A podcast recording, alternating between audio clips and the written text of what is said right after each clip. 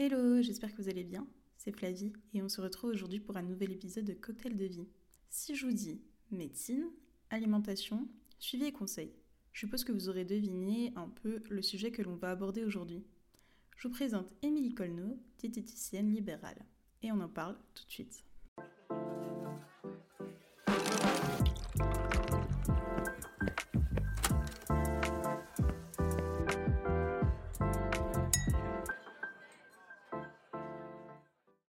Bonjour Émilie, j'espère que tu vas bien. Je suis très heureuse de te retrouver pour un nouvel épisode de Cocktail de vie. Pourrais-tu te présenter, s'il te plaît? Bah, bonjour à, tous. Donc moi je suis Émilie Colneau, je suis diététicienne euh, et je suis installée du coup en libéral depuis euh, un an et demi à peu près.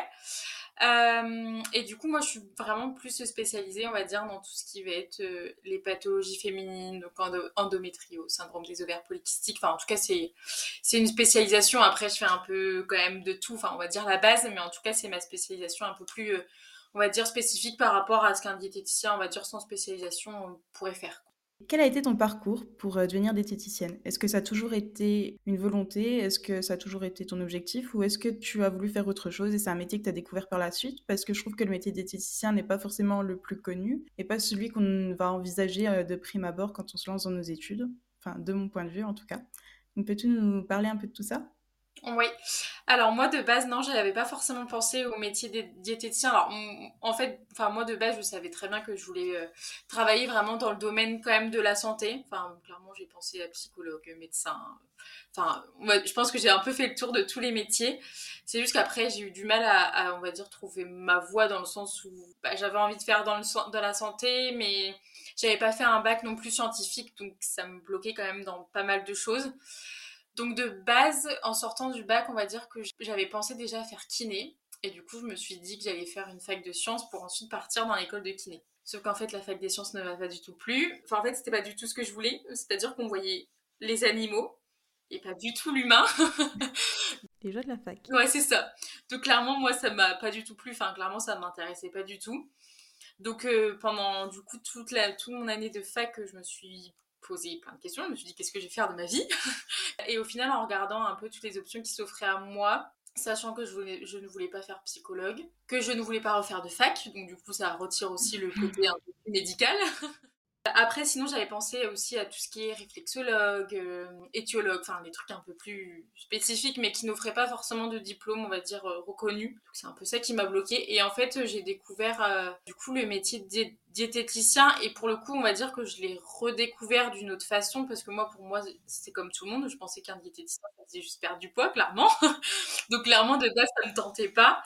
Et en fait, euh, c'est parce qu'après, j'ai eu des problèmes de santé pendant justement la fac et où clairement ça touchait un peu le côté plus alimentation où justement je me suis posé après pas mal de questions et où je me suis dit ouais ok ça peut être cool. En plus il y avait pas mal du coup de personnes qui me posaient des questions ma sœur et tout ça ah, c'est cool en vrai de, de conseiller tous les gens euh, dans ce domaine-là et ça m'intéressait euh, beaucoup. Je me suis dit, je vais tenter, qui tente rien à rien. Bah, je suis rentrée euh, en BTS diététique et c'était la révélation, tout simplement. Et puis après le BTS, j'ai fait un bachelor en plus donc j'ai fait mon BTS à Reims et je suis partie à Lyon pour faire mon bachelor. Donc là c'est pas un diplôme reconnu, hein, pas du tout. Donc tu as dit que tu as choisi un BTS diététique. Comment tu as trouvé cette formation? Parce que de nos jours en tout cas j'ai l'impression qu'on trouve beaucoup de formations différentes. On en voit même passer sur des pubs à la télé, sur internet, etc. Et si je ne me trompe pas, il n'y a que le BTS qui est reconnu par l'État actuellement, ou le DUT génie biologique avec option diététique qui euh, permettait d'avoir un diplôme reconnu en tant que diététicien. Est-ce que tu t'étais renseigné là-dessus? Visiblement oui, puisque tu as évincé plein de métiers dans la longue liste que tu as fait, des métiers qui se rapprochent du médical. Peux-tu nous expliquer un peu tout ça? Alors, en soi, au, niveau des écoles, en fait, il faut juste vérifier que ce soit bien un BTS diététique ou en fait maintenant le DUT génie biologique option diététique n'existe plus maintenant, c'est un BUT. C'est-à-dire qu'en gros, c'est la même chose que le DUT, mais c'est juste qu'il se passe en trois ans. Ça offre exactement le, même diplôme. C'est surtout ces deux formations-là qu'il faut regarder. Après, tout ce qui est formation sur Internet, euh, nutritionniste, tout ça, ça, c'est des formations à la noix. Clairement, ça dure euh, trois semaines et après, euh, vous êtes nutritionniste. et pour le coup, c'est pas reconnu par l'État tout en sachant qu'en plus, aujourd'hui, en tout cas, il y a une loi qui décrète qu'il n'y a que le diététicien qui a le droit de dispenser des conseils euh, diététiques. et non pas les nutritionnistes, les coachs en nutrition, les coachs en diététique, les coachs en tout ce que vous voulez. Tous les grands noms qu'on peut trouver euh, pour vendre une formation, quoi. Exactement, c'est ça. Euh, sauf qu'en fait, aujourd'hui, on a, par exemple, les, les, médecins ont un ordre des médecins pour les défendre quand il y a un problème. Nous, on n'a pas d'ordre des diététiciens, donc tous les coachs en nutrition peuvent faire ce qu'ils veulent, même s'il y a la loi, de toute façon, il n'y a personne pour nous protéger. Donc c'est pour ça qu'aussi il y a tant de, tant de formations qui se vendent et tant de, de gens sur les réseaux sociaux qui, euh, qui donnent des conseils. Donc surtout veillez à bien ce que ce soit euh, BTS ou le BUT. Et comment tu as trouvé ce BTS Quels ont été les critères pour entrer dans cette formation? Les critères pour euh, en rentrer en BTS diététique, alors franchement, il n'y a pas eu forcément de critères parce que c'était une école privée. Donc clairement, à partir du moment où vous pouvez payer, en général, ils prennent, même s'ils regardent quand même les dossiers, ils font quand même un entretien. En tout cas, moi, ils avaient regardé mon dossier de terminal. Ils avaient aussi regardé mon dossier de bac parce qu'en fait, normalement, pour entrer en BTS diététique, il faut avoir un bac S. Enfin, anciennement bac S parce que maintenant ça n'existe plus. Moi, j'avais un bac en santé sociale normalement je devais faire une prépa avant, sauf que moi j'avais dit clairement que c'était hors de question. Donc du coup, en fait, j'avais joué en fait sur le fait justement que j'avais fait une année de fac, même si j'ai pas eu mon année. Euh, ils ont regardé mon dossier de fac et, euh, et bah, après ils ont fait un entretien, mais sinon c'était tout quoi. Après, sinon c'est les critères parcoursup euh, classiques, on va dire. Oui, et du coup, ça permet aussi de savoir qu'il y a certes les critères avec Parcoursup le plus classique, mais euh, il y a aussi des écoles privées qui permettent euh, de rebondir et euh, d'avoir d'autres opportunités pour entrer en BTS diététique. Ouais, c'est ça. Que la seule voie, ça va pas être que Parcoursup. Donc, c'est aussi important à souligner ça. Ouais, bah, de toute façon, souvent, enfin, il me semble, si je dis pas de bêtises, les écoles privées, souvent, c'est vraiment pas trop lié au, à Parcoursup. Enfin, souvent, c'est un peu plus justement privatif ou enfin, aux journées portes ouvertes et tout ça. Oui, justement, ça implique du coup de, de beaucoup se renseigner et de chercher un peu plus parce qu'on va pas forcément les trouver. Et le premier instinct, ce serait peut-être juste d'aller sur Parcoursup, de mettre diététique et de chercher tous les BTS. Mais en fait, il y a d'autres voies qui existent et c'est vraiment important de pouvoir chercher puisque si on n'a pas en tout cas un dossier qui correspond parfaitement aux attentes du, du diplôme, finalement, on peut aussi avoir nos chances en, en mettant en avant tout, notre, tout notre parcours et peut aussi avoir des opportunités comme ça. Donc, ouais. c'est très important. Ouais. Et puis du coup pour le BTS diététique, alors comment je l'ai trouvé? Alors moi la formation j'ai kiffé hein, parce que c'était ma révélation et que j'étais trop contente mmh. d'être là. Après euh, le seul problème du BTS diététique c'est qu'il est pas très remis à jour. Donc c'est un peu les anciennes idées euh, très euh, ok on fait un plan alimentaire, des rations, des machins. Enfin c'est vraiment le truc carré de la diète des années 90 quoi. Donc c'est juste un peu le problème je trouve du BTS diététique après, euh, non, je trouve, moi je le trouve bien fait parce que hum, on apprend pas mal de choses, même s'il y a pas mal de choses à apprendre par cœur, genre euh, toutes les compositions des aliments par cœur, ça on en mange, on en mange et on en mange. Mais sinon, il est plutôt bien fait parce qu'en plus on a pas mal de stages. En tout, on doit avoir 20 semaines de stage sur les deux ans. Donc ça, c'est cool et dans tous les domaines parce que du coup, on a 5 semaines de stage en restauration collective, 10 semaines de stage en stage thérapeutique et c'est séparé en deux pour euh, faire justement de, de structure hospitalière. Et on a un stage, on va dire, à thème optionnel où on, clairement on fait où on veut. Donc euh, que ce soit dans une salle de sport, en libéral, dans une association, euh, où on veut. On le fait où on veut et on monte un projet en fait. Donc je trouve ça assez complet. moi j'ai kiffé mais il est pas très remis à jour, juste. Oui. Après, je pense aussi que ça nécessite à chacun de faire ses recherches sur les dernières avancées de la diététique, les derniers axes de travail. Et c'était même en sens cet effort que toi, tu as pu trouver ton envie de travailler plus précisément sur les pathologies féminines, en te rendant compte qu'il y avait des choses intéressantes, ou en tout cas c'est quelque chose que toi, tu avais envie d'approfondir. Et je pense que s'ils présentaient tous ces axes pendant le BTS, ça aurait été vraiment difficile de les bosser tous correctement. Ça doit être un peu plus au final des bases, un grand socle, avec la possibilité de savoir comment faire ses recherches et travailler sur la diététique que chacun trouve la façon dont il a envie d'aider ses clients et les pathologies sur lesquelles il se sent travailler ou il a envie de travailler. Ouais, c'est ça. En fait, le, comme, tu dis, le, le BTS, c'est vraiment, on va dire, le socle, on va dire, la base de la diététique. Et après, on va chercher un peu les infos où on veut. Parce qu'en soi, en tout cas, si on restait sur deux ans, ce serait pas possible de tout voir. Parce que déjà que le BTS diététique est très, très, très, très, très dense. On pourrait pas rajouter encore plus d'heures de cours, ce serait clairement du suicide, hein, clairement euh, on pourrait pas. Même pour les profs, hein, ce serait pas possible. Donc euh, ouais, c'est vraiment juste les bases, on voit le bien portant, la personne âgée, l'enfant, et après certaines pathologies évidemment. Mais c'est sûr que tout ce qui est endométriose, syndrome des ovaires polykystiques, euh, la fibromyalgie, ce genre de choses, ça c'est après, nous on se forme après quoi. Oui, et est-ce que tu as fait quelque chose après ton BTS euh, ou tu t'es arrêté à là? Parce que je pense que beaucoup de formations vous sont offertes par la suite, vous avez plein de possibilités. Comment tu as continué à te former? Euh, bah, Du coup, moi, en sortant du BTS diététique, en fait, je me sentais pas de m'arrêter là. Enfin, en fait, de base, je voulais faire un master, hein, clairement. Donc, euh, le BTS ne me, ne me suffisait pas et j'avais envie, en fait, d'en apprendre plus. Justement, j'étais un peu restée sur ma faim avec le BTS diététique. Donc du coup, j'ai cherché une autre formation et du coup, j'ai trouvé un, bachelor à Lyon euh, où justement on voyait plein de choses différentes, euh, les troubles du comportement alimentaire, euh, la chirurgie bariatrique, enfin plein de sujets qu'on voit pas en fait en, en, BTS diététique. Donc je me suis dit ok, go, c'est parti, je vais à Lyon. En plus, ce qui était cool, c'est que je suis allée avec des copines, donc j'étais pas toute seule non plus. Donc, euh, donc ouais, c'était une année et pour le coup là, ouais, on a vu tout ce qui est euh, micronutrition, les troubles du comportement alimentaire, la nutrition du sportif, euh, enfin plein, plein, plein, plein de choses différentes. Et sur ces deux formations, c'est quoi que tu as préféré? Qu'est-ce qui étaient les points forts, les points faibles de chacune? Pour le BTS diététique, alors les points faibles, bah, justement, c'est le fait que ce soit pas forcément mis à jour et que du coup, ce soit vraiment la diététique, on va dire, pure et dure, avec les rations, ce genre de choses. Les points forts, justement, c'est les stages. En fait, c'est ce qui est le plus formateur, même si on apprend quand même pas mal de choses. C'est ce qui nous forme le plus, en plus, en fonction de là où on se retrouve en, stage.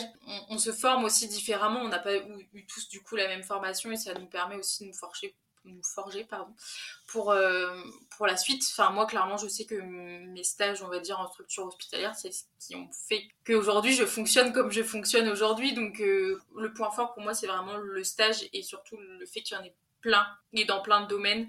Comme ça on est vraiment formé à tout. Et puis pour le bachelor là comme ça en point faible j'en trouve pas forcément. C'est une bonne nouvelle. Ouais c'est clair c'est clair. Enfin là, comme ça, en tout cas, j'en ai pas qui me viennent. Et en, point fort, euh, bah, le fait euh, justement qu'on aborde pas mal de choses, même si, pareil, on n'aborde encore pas tout, mais on, a, on en aborde encore quand même pas mal. Et c'est ce qui nous permet aussi de, par exemple, quand on veut être en libéral, bah, de pas se retrouver euh, coincé avec des patients qui nous parlent de, problématiques qu'on ne connaît pas du tout, en fait. Oui. De devoir faire juste une figure et d'écouter, se dire, bon, il n'y a plus qu'à rouvrir les bouquins après parce que c'est pas qu'on me parle. C'est clair. Donc là, ouais, c'était vraiment le point fort où clairement on était vraiment préparé au fait que, bah voilà, si on se retrouve en libéral, bah on a de tout, hein, clairement. On n'est pas que dans un service, par exemple, où on fait une problématique. Bah, au moins on se retrouve un peu moins coincé ou au moins on sait réagir euh, quand on ne sait pas, parce que évidemment, moi, il y a des choses que je ne sais pas et j'ai pas de mal à le dire, mais il y a au moins moins de situations où je me sens coincée, quoi. Donc ça, c'est cool. Oui. Et justement, tu as dit que tu t'es installé en libéral, donc je suppose à la suite de ton bachelor.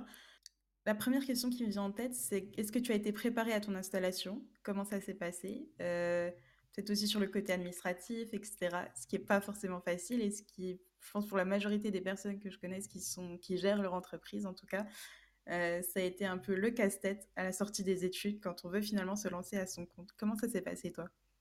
Euh, bah moi en fait j'étais pas du tout préparée surtout qu'en plus moi j'ai monté mon libéral en même temps que le bachelor donc en fait, mm. on a eu un cours de justement d'installation en libéral, mais c'était le dernier jour de nos cours de bachelor. Donc en fait, moi clairement, j'avais pas eu ces cours, donc euh, je me suis retrouvée à faire ça un peu tout. En fait, je me suis pas posé de questions, clairement, on va se le dire. Euh, en fait, j'ai fait au feeling. J'ai trouvé un Serfa sur internet, je l'ai rempli, je l'ai envoyé à l'URSSAF, et c'était tout. Enfin, clairement, c'était un peu la cata. Hein. Je conseille à personne de faire ça parce que vraiment, euh, j'ai fait ça un peu à l'arrache quand même.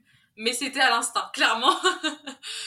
Donc en vrai, forcément, c'était compliqué parce qu'il y a des choses qu'on apprend sur le tas et des choses qu'on apprend au fur et à mesure. On se dit, ok, là, il faut une assurance, machin. Mais en fait, ça fait déjà deux mois que j'ai commencé et que j'ai pas d'assurance.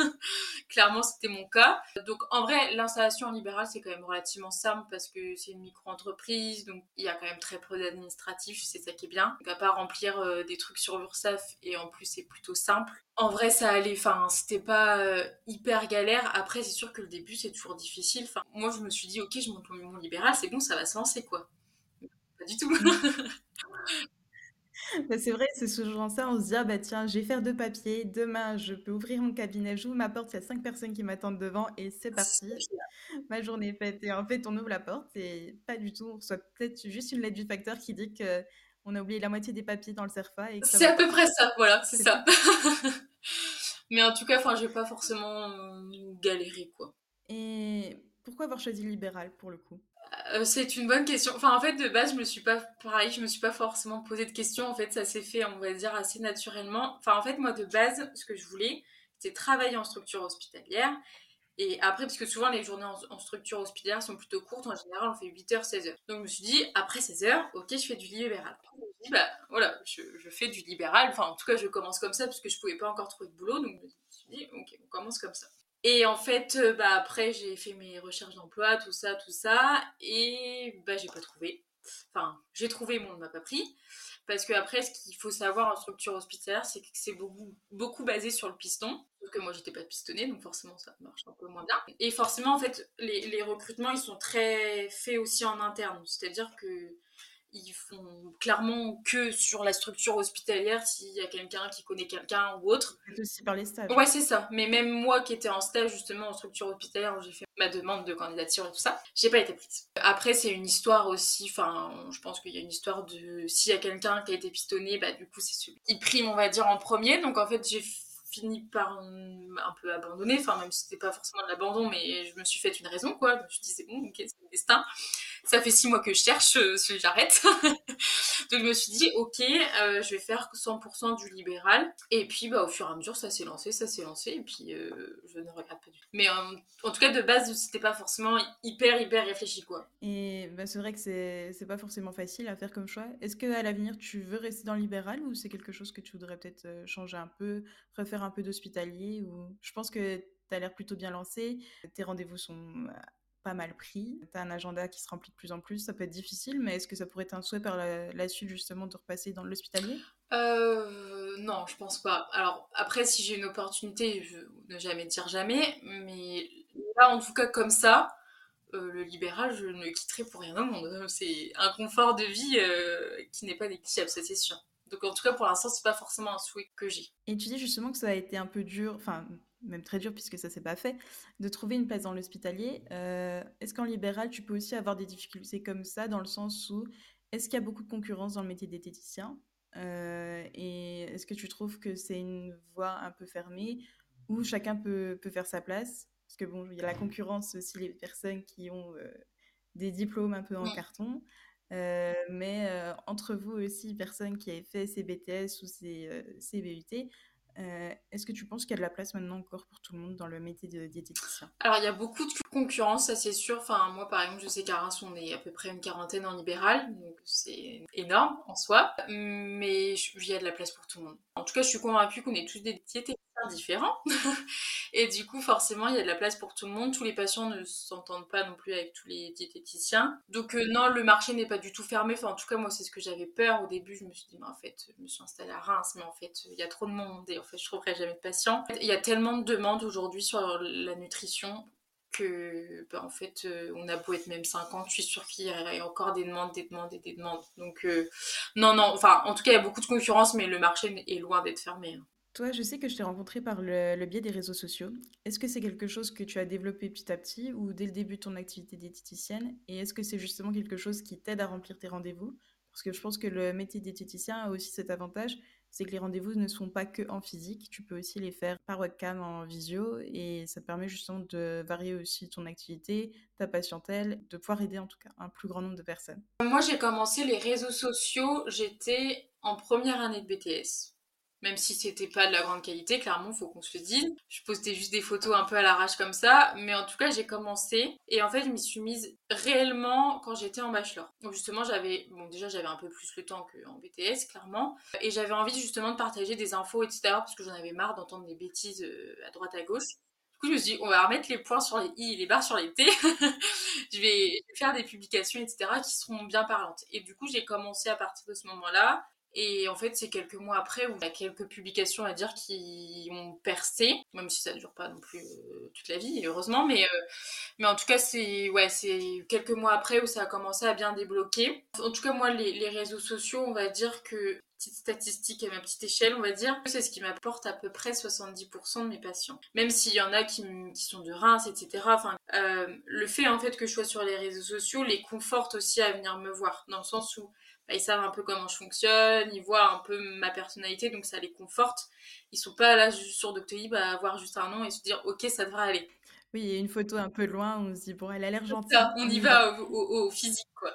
Que là, vraiment, euh, ça permet de creuser un peu plus. Donc, ouais, moi, les réseaux sociaux, ça m'aide beaucoup, même si après, maintenant, il y a du bouche à oreille, etc., un peu parti par là. Il y, a certains professionnels qui parlent de moi, etc. Mais moi, les réseaux sociaux, c'est ce qui m'a permis vraiment de me lancer. Et je pense que si j'avais pas eu les réseaux sociaux, je me serais peut-être pas lancée aussi vite. Parce qu'en un an et demi, en tout cas quand je vois euh, des personnes par exemple qui se sont installées à peu près en même temps que moi, j'ai l'impression que ça m'a quand même bien bien aidé et que ça a permis d'accélérer un petit peu le truc quoi. Est-ce que tu penses justement que les réseaux sociaux c'est quelque chose d'important maintenant dans le métier diététicien Puisque je trouve que on voit de plus en plus de comptes Instagram en tout cas qui parlent de diététique, de nutrition, plus ou moins fondés derrière, mais avec des personnes qui euh, prétendent pouvoir nous aider, soit des diététiciens justement, ou des pseudo-coachs dont on n'a pas trop envie de parler. Je pense que ça augmente justement ces concurrences et l'accès justement à des rendez-vous juste par le fait de pouvoir les faire en visio, ça rend encore peut-être plus difficile si on n'a pas euh, ce côté réseaux sociaux pour se développer et pour se démarquer. Alors, je pense que en vrai, ça dépend de chaque personne parce que moi, je connais aussi des diététiciens qui sont pas sur, du tout sur les réseaux sociaux et qui marchent très très bien. Je pense que des fois, c'est même pas plus mal parce que, enfin, en tout cas, des retours que j'ai, il y a des personnes aussi qui pensent que vu qu'on est sur les réseaux sociaux, on a un peu moins sérieux et un peu moins professionnel. Donc au final, c'est un peu qui tout double, je trouve. Les réseaux sociaux ne sont pas forcément obligatoires. Après, ça peut être un plus dans certains cas. Mais après, il y a des personnes qui s'en sortent très bien sans et je trouve ça aussi plutôt bien. Enfin, ça permet aussi de plaire aussi à d'autres personnes. Enfin, on peut pas plaire à tout le monde et le fait qu'il y ait aussi plusieurs, on va dire, profils et aussi des gens qui sont sur les réseaux sociaux ou pas. J'allais dire que c'est peut-être aussi un peu générationnel. Oui l'accès aux réseaux sociaux justement et la clientèle que ça peut apporter. Ouais, ça c'est sûr. Moi, j'ai pas beaucoup de personnes âgées en consultation. Enfin, pour te dire, euh, diabète, cholestérol, etc., c'est pas forcément des choses que j'ai beaucoup moi en consultation. Justement parce que j'ai une patientèle qui est plutôt jeune. Et quand je parle de plutôt jeune, euh, on va dire que ma patientèle c'est entre 18 et 50 ans. Donc en soi, à 50 ans, on n'a encore pas de diabète, pas de cholestérol, etc. Donc euh, ouais, c'est un peu ça aussi. Enfin, j'ai pas forcément de patients qui ont un peu 70 ans, etc. Enfin, après, ils vont un peu moins voir aussi des, diététiciens, mais c'est sûr que ça apporte une patientèle un peu plus jeune et aussi, mine de rien, un peu plus de patientèle femme parce que du coup forcément c'est les femmes qui s'intéressent un peu plus à la nutrition, en tout cas sur internet, sur les réseaux sociaux, etc. que les hommes. Les hommes ils en ont un peu rien à faire, quoi, des idées de repas, tout ça. Enfin c'est un peu inégal, mais aujourd'hui c'est la réalité. Enfin les hommes s'intéressent quand même beaucoup moins à la nutrition, même au poids, etc. Et ils ont aussi beaucoup moins de problèmes de poids que les femmes. C'est ce que je me disais justement, les idées recettes qu'on peut voir passer dans notre fil d'actualité ou autre, eh ben c'est aussi comme ça des fois qu'on peut découvrir des comptes et en cherchant un peu plus, euh, finalement, se rendre compte que derrière, il y a un professionnel et qu'il y a quelqu'un qui peut peut-être nous aider euh, si, si, on a des soucis à ce niveau-là, ou en tout cas si on a besoin d'un accompagnement. Et donc toi, tu dis que tu as un peu plus de femmes. En plus de ça, tu t'es spécialisée dans les pathologies féminines. Euh, il y a une raison à ça ou comment t'en es venue en tout cas à ces conclusions? Pour les pathologies féminines, en fait, c'est un peu venu comme ça, mais en même temps, ça fait un peu partie de moi. C'est-à-dire que j'ai toujours été quelqu'un qui s'intéressait beaucoup aux femmes. Enfin, moi, la femme, ça m'a toujours à peu près passionnée. J'ai toujours défendu à fond les femmes. Je suis un peu féministe, on va dire. Et le fait, justement, de d'aider justement les femmes dans ces problématiques-là, moi, ça me tient à cœur parce que je sais très bien qu'en plus, on n'est pas forcément toujours bien écouté euh, par rapport à des problématiques qu'on peut avoir, même sans pathologie, hein, même des, des, douleurs euh, qui peuvent être parfois handicapantes, même sans endométriose ou autre. Bah, on n'est pas forcément toujours écouté et le fait de pouvoir les écouter de pouvoir les aider aussi au niveau de l'alimentation parce que c'est bien de, prendre un doliprane, ce genre de choses quand on a mal, mais c'est pas toujours la bonne solution, on va dire. Et le fait justement de pouvoir aider à ma petite échelle sur l'alimentation, sur euh, par exemple des, des, compléments alimentaires, des choses comme ça, bah moi c'était important pour moi. Et justement, en fait, euh, moi tout ce qui est endométriose, etc., ça m'a toujours passionné aussi. Et les maladies en général m'a toujours passionné. C'est pour ça aussi que je voulais travailler en structure hospitalière parce que de base, moi j'adore les maladies. Alors c'est triste à dire, mais euh, ça me passionne. Et justement, de pouvoir me spécialiser dans des pathologies et en plus dans des pathologies de la femme, bah clairement c'était le combo on va dire parfait pour moi. Donc quand j'ai vu que ça existait, j'ai dit ok, c'est bon, je me lance. oui, tu avais trouvé ta voie finalement et la chose dont tu avais envie de parler, en tout cas le sujet sur lequel tu avais envie d'apporter ta, ta, pierre à l'édifice et où tu te sentais peut-être le plus apte pour aider les gens. Donc, euh, ça, c'est cool d'avoir pu trouver ça, justement. Bah, maintenant, on va parler un peu plus de ton métier. Euh, au quotidien, c'est quoi la vie d'une diététicienne? Comment se déroule à peu près une journée? Alors, une journée type, en vrai, il n'y a pas beaucoup d'étapes différentes. Enfin, en tout cas, moi, mes journées type, pour vous donner un peu une idée de ce à quoi ressemble ma semaine, c'est qu'en général, je consulte entre 4 et 5 jours par semaine. Donc, euh, souvent, c'est lundi, mardi, mercredi, vendredi, et plus ou moins samedi. Et le jeudi, en fait, je ne consulte pas, mais je m'occupe de me former, par exemple, si je suis sur une formation, de faire aussi toutes les publications de réseaux sociaux, de répondre aux messages privés sur Instagram, enfin, de m'occuper vraiment plus du parti, on va dire, communication, réseaux sociaux, formation, enfin ce que j'ai pas le temps de faire quand je suis en consultation. Et puis bah, les jours où je consulte, bah clairement, euh, je consulte toute la journée. Je mange entre temps quand même, mais sinon il n'y a pas forcément d'étapes différentes. Juste entre temps, par exemple, si j'ai eu un petit trou entre deux consultes, bah, je fais un peu ma compta, histoire de pas avoir tout à faire en fin de mois. L'avantage que j'ai, c'est que je fais ma compta euh, au fur et à mesure, donc je me trouve pas en fin de mois à tout compter. Ah, ça, c'est une bonne habitude surtout. Ouais, c'est clair. Mais quand je vois justement en plus des, des gens qui disent Ah, j'ai ma compta à faire, mais en fait, moi, j'ai envie de dire, mais moi, j'y passe 5 minutes en fin de mois. Je pense que c'est la première personne que j'entends dire euh, ma compta c'est rapide puisque je la fais euh, au fur et à mesure. Ah ouais Ouais, bah non, mais en vrai, enfin, c'est parce que aussi je suis un micro-entreprise, donc c'est plus simple. Enfin, clairement, on a juste les rentrées d'argent à, déclarer, quoi. Donc euh, c'est assez simple aussi. Mais donc, ouais, je fais un peu de compta, un peu d'administratif, je fais les factures, après je rentre les dossiers patients, etc. Mais la majorité, c'est des consultes et puis, et puis peut-être une heure d'administratif, on va dire, quand je suis en consulte, quoi. J'ai vu à côté de ton activité de diététicienne que tu avais parlé un peu sur ton Instagram d'un projet que tu étais en train de mettre en place, euh, un projet de formation, si je ne me trompe pas, et un projet pour les femmes. Est-ce que tu peux nous en parler un peu plus? Parce que ce goût pour l'entrepreneuriat, je trouve ça super intéressant. Oui. Alors en fait, euh, c'est un projet ouais, de, formation, en tout cas à destination des femmes. Alors c'est pas moi qui l'ai inventé, hein. enfin c'est pas moi qui l'ai créé, qui l'ai pensé ni rien. En fait, c'est justement les réseaux sociaux qui m'a permis d'en faire partie parce que du coup, c'est deux filles qui m'ont contacté pour justement faire une formation sur la sur l'alimentation, sachant que moi j'avais déjà fait un remplacement aussi en BTS diététique. Déjà, il y avait un peu ce truc de de partage et on va dire de pédagogie, même si c'est pas du tout la même chose, mais en tout cas il y avait ce truc de, on va dire, de formation. Elles m'ont contacté pour faire la partie euh, justement bah, alimentation. Je l'ai fait aussi avec une autre diète euh, sur Instagram.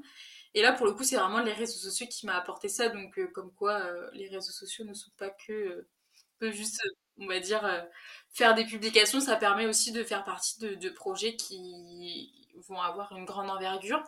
Et du coup, ce sera un projet, en fait, euh, justement, avec plein de thématiques différentes. Donc, il y en a 12 différentes, 12 formatrices différentes. Et justement, donc il y a l'alimentation, il y a le sport, euh, il peut y avoir aussi l'investissement, euh, on va dire, dans l'immobilier, l'organisation, le salariat, l'éloquence, la confiance en soi. Enfin, il y aura plein, plein, plein de choses justement pour pouvoir aider les femmes, en fait, dans leur globalité, on va dire. Donc euh, ça va être vraiment un pack euh, trop, cool. Et en plus, l'avantage, c'est qu'il va être abordable de fou. Parce que pour, les, pour la qualité qu'on donne, euh, clairement, c'est pas cher. Même si pour l'instant, je n'ai pas le droit de dire le prix, parce que ça va sortir en décembre. Donc pour l'instant, c'est pas encore sorti, mais ce sera hyper abordable. C'est ça qui est cool. Et c'est ça le but aussi, c'est de pouvoir aider toutes les femmes. quoi. Bah, c'est super justement, c'est ce que tu dis, c'est que les réseaux sociaux, c'est pas juste de la publication, c'est aussi des rencontres, etc. Et ça t'a permis de, de développer d'autres choses. Est-ce que cette aventure, ça t'a donné envie de diversifier peut-être un peu tes activités, donc pas forcément tout de suite, de faire de nouvelles choses, de, de te lancer dans de nouvelles aventures? De toute façon, j'ai toujours eu euh, envie de faire plein de choses. Moi, je, je, ne m'arrête jamais. Euh, à une activité en général. C'est pour ça aussi les réseaux sociaux. Enfin, moi, je pense que si je faisais que des consultations, je pense qu'il y a un moment donné où j'aurais envie de faire autre chose. Et justement, le fait de faire des réseaux sociaux, etc., ça me permet aussi de changer, d'avoir autre chose que des consultations, même si j'adore euh, les consultations et, ce que je fais.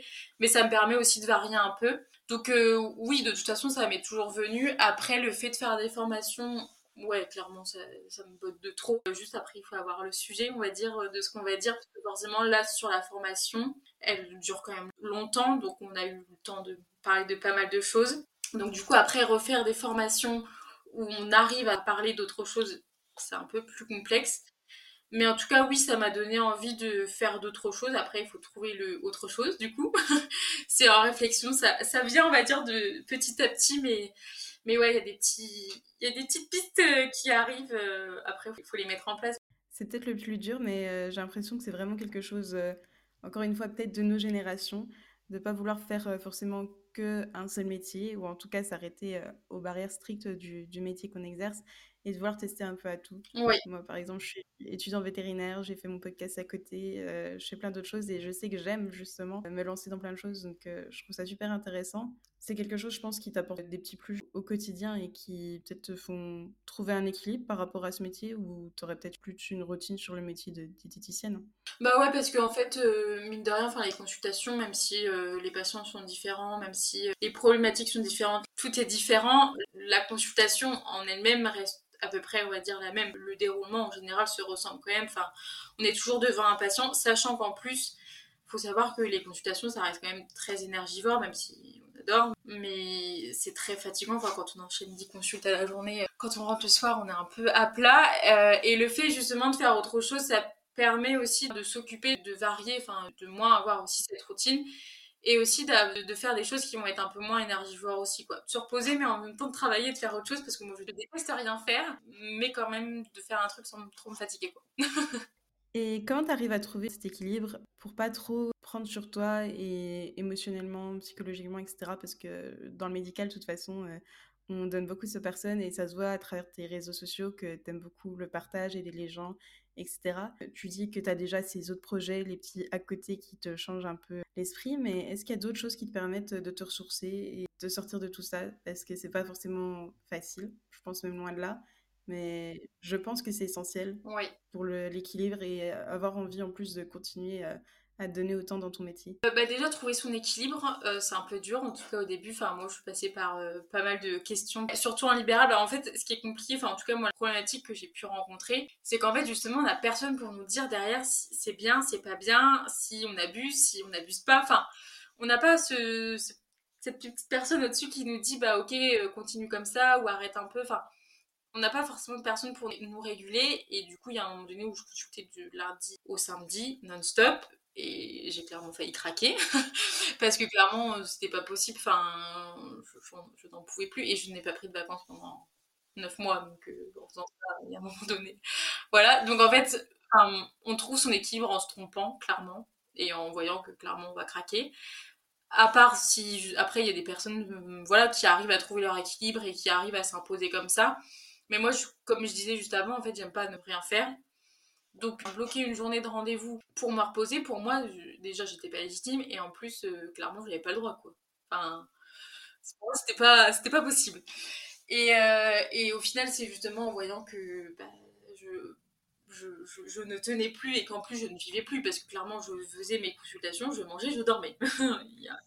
C'est pas passionnant. Voilà, c'est pas plus, plus, plus complexe que ça. Euh, donc du coup, il y a un moment donné où j'en ai eu marre de rien faire, enfin de pas vivre non plus.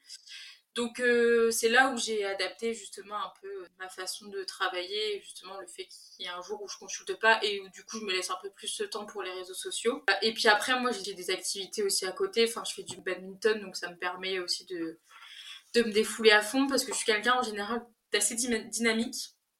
Mais je peux pas non plus être autant dynamique que je le suis en général en consultation parce qu'il y a des patients qui sont pas toujours hyper réceptifs, enfin ils viennent pas là pour faire la fête Donc euh, forcément, ça me demande un peu de me calmer de me poser. Et c'est pas plus mal, hein, mine de rien. Mais du coup, j'ai quand même ce besoin après de me défouler, quoi. Donc le fait de faire du badminton, ça permet justement de bien me défouler, de, donner toute mon énergie, que si j'en ai donné beaucoup en journée, tout cas d'être un peu plus dynamique et de penser à autre chose aussi, parce que quand on est en libéral, euh, bah, on pense toujours à notre activité. Donc, quand on a des patients, bah, toujours à nos patients, on pense toujours à un patient comme ça, qui, on dit, ah bah lui, je n'ai pas plus de nouvelles, et puis lui, comment il va, et puis, ah bah lui, je vais pas envoyer sa facture. Enfin, au final, on pense toujours à un truc. Moi, ça m'a déjà arrivé aussi de me réveiller en me disant, je vais pas envoyer sa facture. Enfin, des trucs bêtes, mais au final, on y pense tout le temps. Et justement, le fait de faire des activités qui nous coupent, ça permet justement de se dire, ok, c'est bon, là, on est passé dans le perso, on pense plus aux patients et on verra demain, quoi. Bah, c'est vrai que quand tout repose sur les épaules d'une seule personne, et d'autant plus c'est notre entreprise, notre activité, c'est d'autant plus difficile de faire la part des choses. Je pense que oui. faut le, faut le vivre pour le comprendre, parce qu'on se dit tout ça, on arrivera à se poser des limites, etc., jusqu'au jour où on se retrouve dans cette situation. Et euh, en effet, on se retrouve à se réveiller en pleine nuit et à se dire, je vais envoyer la facture, et on tombe vite dans un cercle vicieux, justement. Et donc, dans ton quotidien de diététicienne, je pense qu'il y a des choses qui t'ont plus ou moins marqué. Est-ce que tu as une petite anecdote à nous raconter? Quelque chose qui fait que tu aimes ton métier ou qui fait sourire en tout cas, qui, te met un peu de baume au cœur euh, sur, euh, sur cette activité et qui te fait que, dire que tu as bien choisi? Ouais, une anecdote qui me vient là, bah, c'était justement hier, où justement quand on discute avec des patients, que j'essaye aussi de, comprendre un peu ce, qu'ils vivent, ce qui, parce que enfin je suis pas dans leur vie donc j'essaye de comprendre au mieux pour pouvoir les guider. Et quand j'arrive en fait à mettre des mots et à reformuler ce qu'ils disent et qu'ils me disent ah mais oui c'est ça et, et qu'il se passe en fait une révélation un déclic et tout ça ça c'est des trucs où je me dis ok je me suis peut-être pas loupée en fait j'ai peut-être bien fait de faire ça et quand je vois en fait qu'il y a des patients qui reviennent qui me disent mais je me sens beaucoup mieux euh, ça va super euh, enfin vous avez changé ma vie enfin moi c'est des des petits mots euh, qui, qui, font moi mon bonheur, enfin même un, un merci en fin de consulte, moi clairement je suis contente. Hein. Mais c'est des petits trucs justement qui me permettent d'être épanouie et de me dire que bah voilà, je pas à rien et qu'au final je suis peut-être le bon métier quoi. Eh bien merci pour ces, ces anecdotes. Déjà je trouve que ça redonne le sourire et ça fait plaisir de voir euh, des professionnels qui comme toi sont passionnés et donnent beaucoup pour leur métier, mais surtout qu'ils le font parce que ça leur apporte aussi beaucoup de leur côté ça peut donner aussi confiance en se disant qu'il y a beaucoup de professionnels qui se donnent les moyens et vont faire beaucoup pour euh, vous aider, que chacun peut trouver une aide, notamment dans la diététique. Et hum, pour finir là-dessus, j'aimerais que tu nous donnes deux mots ou deux conseils qui pourraient servir aux personnes qui nous écoutent. Ouais. Euh, bah, du coup, je dirais déjà l'organisation, euh, surtout quand on est en études euh, de BT diététique ou BUT diététique, il y a énormément de charges de travail, énormément de connaissances à avoir et si on s'organise pas, ça peut être vite compliqué et on peut vite se sentir débordé quand les examens arrivent. Donc l'organisation, c'est vraiment le maître mot. Enfin, je pense que moi, sans ça, je m'en serais pas sortie. Et puis le deuxième petit mot, je dirais de s'accrocher. Parce que pareil, les études sont pas très faciles, ou même euh, quand on est en libéral, etc., pas forcément le début est un peu compliqué. Il y a beaucoup de doutes qui arrivent. Euh, donc de s'accrocher, de se faire confiance aussi, même si ça reste un peu compliqué parce qu'on est au tout début, on va dire, enfin, on est dans les études et après en libéral, par exemple, on, on va être au début de notre carrière, entre guillemets. Et du coup, bah forcément, euh, bah, la confiance en soi, elle n'est pas forcément là, enfin en tout cas pas par rapport au métier. Mais en tout cas, il faut se faire confiance, il faut croire en ce qu'on a vraiment envie. Enfin, voilà, si c'est vraiment notre projet, si c'est vraiment ce qu'on a envie de faire, de toute façon, dans tous les cas, ça marchera. Il faut s'en convaincre et c'est ça qui fait que justement, on n'abandonne pas et que et qu'on s'accroche, quoi. C'est vrai que là-dessus, tu as raison. Il faut s'accrocher et il faut pas oublier que on a fait des études pour, on a acquis les connaissances, donc il y a bien des choses qu'on va apprendre au fur et à mesure de nos années d'expérience qui ne seront pas remplaçables par euh, n'importe quelle leçon. Mais si on en est là, c'est pour des bonnes raisons. On a passé des examens, tout ce qu'il faut, on est légitime. Et il faut pas douter trop de soi. Il faut prendre le temps de faire sa place petit à petit, trouver ce qu'on veut faire, la façon dont tu veux travailler, et surtout être fier de soi. Déjà d'être euh, arrivé, je pense, à ce stade-là. Et après, tout, tout vient euh, en travaillant encore et encore et en se donnant les moyens de réussir. Eh bien, merci beaucoup, Émilie, d'avoir pris le temps euh, de, de, venir au micro de Cocktail de Vie.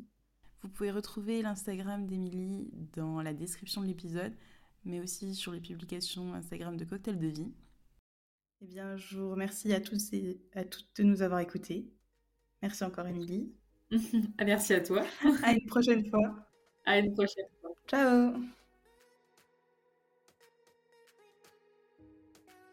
Vous venez d'écouter un épisode de Cocktail de vie réalisé par Flavie.